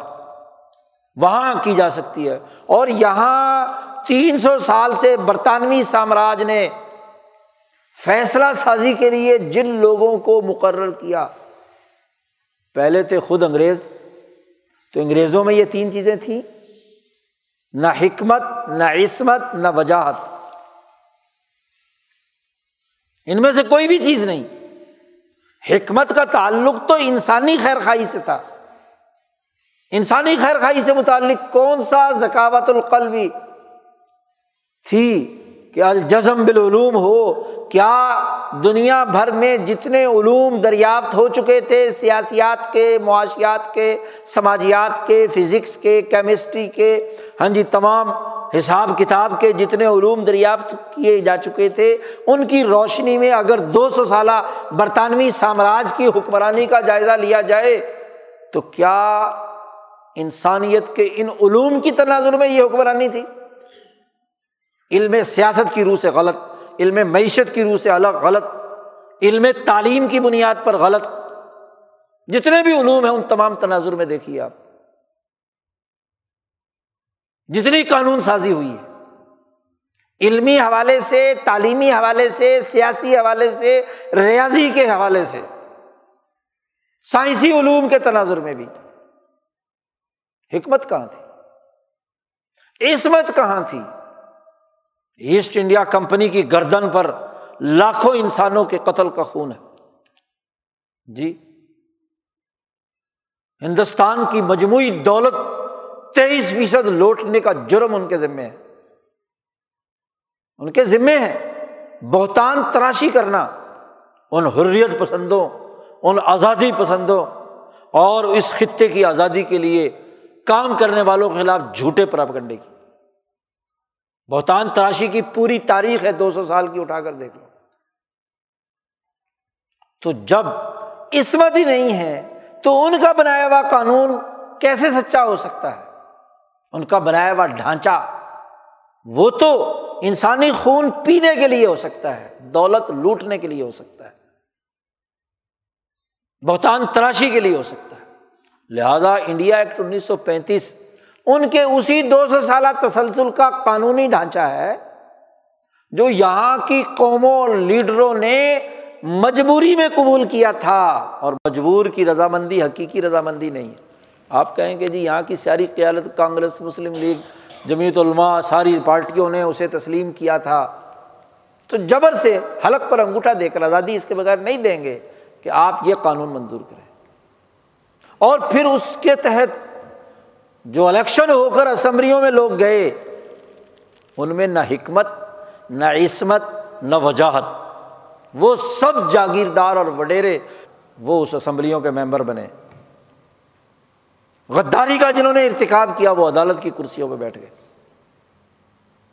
جنہوں نے یہاں کے حقوق پر ڈاکہ ڈالا، وہ انتظامی افسر بن گئے۔ تینوں چیزیں غائب۔ سسٹم کی خرابی دیکھیے۔ تو امبیا علیہ السلام قوم کو ان کی زبان میں یہ تین باتیں سمجھاتے ہیں۔ تمہارا لیڈر ایسا ہونا چاہیے۔ تمہارے رہنما جن کو تم منتخب کر کے اسمبلی میں بھیجتے ہو۔ اور وہ منتخب حکومت اور پارلیمنٹ جو انتظامی افسران اور عدالتی ڈھانچہ اور نظام بنا اور چلا رہی ہیں، ان کو پرکھو۔ تین اصول اس حوالے سے ہیں کہ سوسائٹی کے جو امور زیر بحث لانے ہیں آمارا بھی صداقتن او معروفن او اصلاحم بین الناس۔ اور تین ہی اس مجلس مشاورت کو چیئر کرنے والے، قانون بنانے والے، انتظامی نظم و نسق قائم کرنے والوں کے لیے ہے۔ حکمت، عصمت اور وجاہت۔ اس کی اساس پر جو قانون بنے گا وہ ہے قانون، انسانی قانون، اسلامی قانون، حقوق انسانیت کا ضامن، ایک آزاد قوم کی آزادی اور حریت اور حفاظت کا قانون۔ اور اگر ایسا نہیں ہے تو بابا کہانیاں ہیں، وہاں سے بن کر قانون آتا ہے اور مہر یہاں لگ جاتی ہے کہ قانون نافذ ہو گیا۔ آئی ایم ایف نے قانون بنا کر دیا، پارلیمنٹ نے منظور کر لیا۔ پارلیمنٹ کا منظور کیا ہوا۔ جی۔ بھائی، پارلیمنٹ کے پاس کوئی اس حوالے سے صلاحیت اور استعداد ہے؟ مذہب کے ٹھیکیدار بھی، سیاسی پارٹیوں کے درمیان سیاست سیاست کھیلتے رہتے ہیں۔ یہ سوالات جو دین نے اٹھائے ہیں، جو علماء ربانیین نے متعین کیے ہیں، اور خاص طور پر وہ لوگ جو اپنے آپ کو شاہ ولی اللہ، مولانا سندھی، شیخ الہند کا نام ہاں جی بولتے ہوئے کوئی شرم بھی محسوس نہیں کرتے۔ ذرا وہ تو دیکھیں کہ بھائی، جن علماء ربانیین نے آزادی کی جنگ لڑی، انہوں نے انسانیت کے لیے، آزاد قوم کے لیے جو خاکہ بنایا تھا، وہ کیا تھا؟ وہ قرآن نظام تھا، انسانی نظام تھا، حقوق انسانیت کا تحفظ کا۔ وہ سیٹ سیٹ کھیلتے رہتے ہیں کہ جی سیٹیں کتنی مل گئی۔ یہ کھیلتے رہتے ہیں کہ جی ہم نے اسلام کی بقا کی جنگ اسمبلیوں میں لڑ لی۔ ہم نہ ہوں گے تو پتہ نہیں کیا ہو جائے گا۔ اسلام نام اس چیز کا ہے کہ قانون تمہاری آنکھوں کے سامنے، تمہاری موجودگی میں نافذ ہو جاتا ہے۔ جی عجیب پارلیمنٹ کے یہ ممبران ہیں۔ آئی ایم ایف اور بین الاقوامی اقوام متحدہ نے۔ جی آپ دیکھیے قانون مسلط کیا ہے قوموں پر۔ بین الاقوامی سامراجی نظام ہے، قوموں پر مسلط کیا ہے۔ کہ جی کوئی لڑکا یا کوئی لڑکی یہ کہے کہ جی میں محسوس کرتا ہوں، لڑکا ہے، میں لڑکی ہوں۔ تو ریاست اسے لڑکی مانے گی۔ آپ کی پارلیمنٹ نے منظور کر لیا اور انڈیا نے بھی منظور کیا ہے۔ جی کوئی لڑکی کہے کہ جی مجھے احساس ہے کہ میں تو لڑکا ہوں۔ تو ریاست اسے لڑکا ڈکلیئر کر دے گی، چاہے وہ لڑکی کیوں نہ ہو۔ اس کا قانونی حق بنا دیا گیا۔ لیکن انڈیا والوں نے کیا کیا؟ اسی قانون کے لیے اس نے کہا کہ اس کا ایگزامینیشن ہوگی۔ دیکھا جائے گا کہ یہ جو اپنے آپ کو جو محسوس کر رہا ہے، چلو اس کا احساس ہے نا۔ تو اس احساس کا تجزیہ کرایا جائے گا میڈیکل سائنسز سے۔ جی جائزہ لیا جائے گا کہ یہ اس کا احساس احساس باطل ہے یا اس احساس کی وجہ کیا ہے؟ کوئی نفسیاتی مسئلہ ہے؟ کوئی وجہ ہے اس کے لیے باقاعدہ ڈاکٹروں کا، جس میں فزیکل ڈاکٹر بھی ہوں گے، اس میں نفسیاتی ڈاکٹر بھی ہوں گے، اس میں سوسائٹی اور سماجی تعلقات کو دیکھنے والے ماہرین بھی ہوں گے، وہ بورڈ اس کا تجزیہ کرے گا۔ اور بورڈ اگر اس رائے پر پہنچے گا کہ ہاں بھائی، اس کے اندر کوئی واقعی تبدیلیاں ہو رہی ہیں، جس سے یہ لڑکا لڑکی بن سکتا ہے یا لڑکی لڑکا بن سکتی ہے، تو چلو اس کو وہ میڈیسن کھلاؤ، چھ مہینے، سال تو ہو سکتا بن جائے۔ تو ٹھیک ہے، جب بن جائے گا تو ریاست اس کو لڑکا یا لڑکی مان لے گی۔ ماشاء اللہ آپ کے یہاں قانون منظور ہوا ہے۔ کسی پارلیمنٹ والے کو یہ توفیق ہوئی کہ اس قانون پر کوئی بحث کرے، کسی مولوی کو، کسی پیر کو، کسی ہاں جی رکن اسمبلی کو؟ منظور ہو گیا۔ کہ جب بھی کوئی محسوس کرے گا کہ میں لڑکا ہوں یا لڑکی ہوں، تو نادرا اسے لڑکا ہونے کا سرٹیفکیٹ جاری کر دے گا لڑکی ہونے کا سرٹیفکیٹ جاری کر دے اب وکیل صاحب کیا کریں گے؟ جی قانون کے پابند ہے قانون بن گیا پارلیمنٹ نے بنا دیا۔ اب دیکھو، یہ توہمات اور احساسات کی بنیاد پر ایک خیال آیا، اس پر رائے بنی اور اس رائے کو ریاست نے قانونی شکل دے دی۔ عجیب تماشا نہیں ہے؟ تو اس کا مطلب یہ ہے کہ وہ قوانین، وہ ضابطے جو محض احساسات، توہمات، تخیلات، تعقلات اور کسی طبقاتی مفادات کی بنیاد پر ہوں، تو ایسا قانون کسی سوسائٹی کے اندر درست نہیں ہو سکتا کسی بھی صورت میں، وہ معروف نہیں ہے۔ وہ اسلام بین الناس نہیں ہے، وہ تو فساد پیدا کرنے کا ذریعہ ہے۔ ماشاء اللہ ایک لڑکی کو محسوس ہوا کہ میں مرد ہوں۔ اچھا جی۔ اور ایک لڑکے کو محسوس ہوا کہ میں تو کیا ہوں۔ دونوں کو شناختی کارڈ جاری ہو گئے۔ تو ماشاء اللہ ایک میاں اور ایک بیوی عجیب تماشا ہے۔ اگر پارلیمنٹ میں بیٹھے ہوئے یہ نہیں دیکھ سکتے اچھا جی آپ کہیں گے جی یہ چلو جی باقی تو سارے یورپ کے مروب ہیں، مغرب زدہ ہیں۔ کہ جی یہ سارے مغرب زدہ ہیں۔ اور تم تو مذہب زدہ ہو۔ تم تو اسلام کے اپنے آپ کو ٹھیکیدار کہتے ہو۔ تم سوئے میں تھے جب یہ قانون منظور ہوا۔ تم نے کوئی بحث کی؟ اب چونکہ ہندوستان تو ایک ہندو ملک ہے، ہمارا مخالف ہے، اس نے اگر کوئی عقل کی بات اس کے ساتھ اٹیچ کر دی تو وہ بھی غلط ہو گئی۔ اور ہم چونکہ اسلامی ہیں، چاہے کتنے ہی غیر اسلامی قانون منظور کریں تب بھی اسلامی ہے یہ عقل کا جنازہ نہیں تو اور کیا ہے؟ قوموں کے زوال کی بات نہیں تو اور کیا ہے؟ قوموں کی تباہی کا طریقہ نہیں ہے تو اور کیا ہے؟ خدا کا خوف کھائیں۔ خاص طور پر مذہب کے نمائندے اور ریاست کے سنبھالنے والے، دین اسلام کے نام پر ایک ملک بنتا ہے اور اس میں اسلام کے بنیادی اقدار، اصول اور ضابطے، فیصلہ سازی اور قانون سازی کے معاملات کو ردی کی ٹوکری میں پھینک دیا جاتا ہے۔ اور جو ظالم سامراج نے دو سو سالہ غلامی کے زمانے میں یہاں کا عدالتی، انتظامی، سیاسی، قانونی سسٹم اور نظام بنایا تھا، آج بھی وہ گلا سڑا نظام پوری ریاست پر مسلط اس سے زیادہ بدبودار صورت اور کیا ہوگی کسی قوم کے لیے؟ پھر کہتے ہیں جی ہم ذلت سے کیوں نہیں نکل رہے؟ عزت کیوں نہیں حاصل کر رہے؟ فلاں نے بھی ترقی کر لی، فلاں نے ترقی کر لی، فلاں نے ترقی کر لی۔ ہم ترقی نہیں کر رہے، تنزل میں کیوں جا رہے ہیں؟ تنزل کا بنیادی سبب یہ ہے کہ نہ آزادی رائے کے ساتھ صحیح اور درست رائے قائم کرنے کا معاملہ ہوا ہے۔ نہ ہی بامانہ مشاورت ہے اور نہ ہی قانون سازی قوموں کی ترقی اور تربیت کے احساس پر ہے۔ اسی لیے یہ زوال ہے۔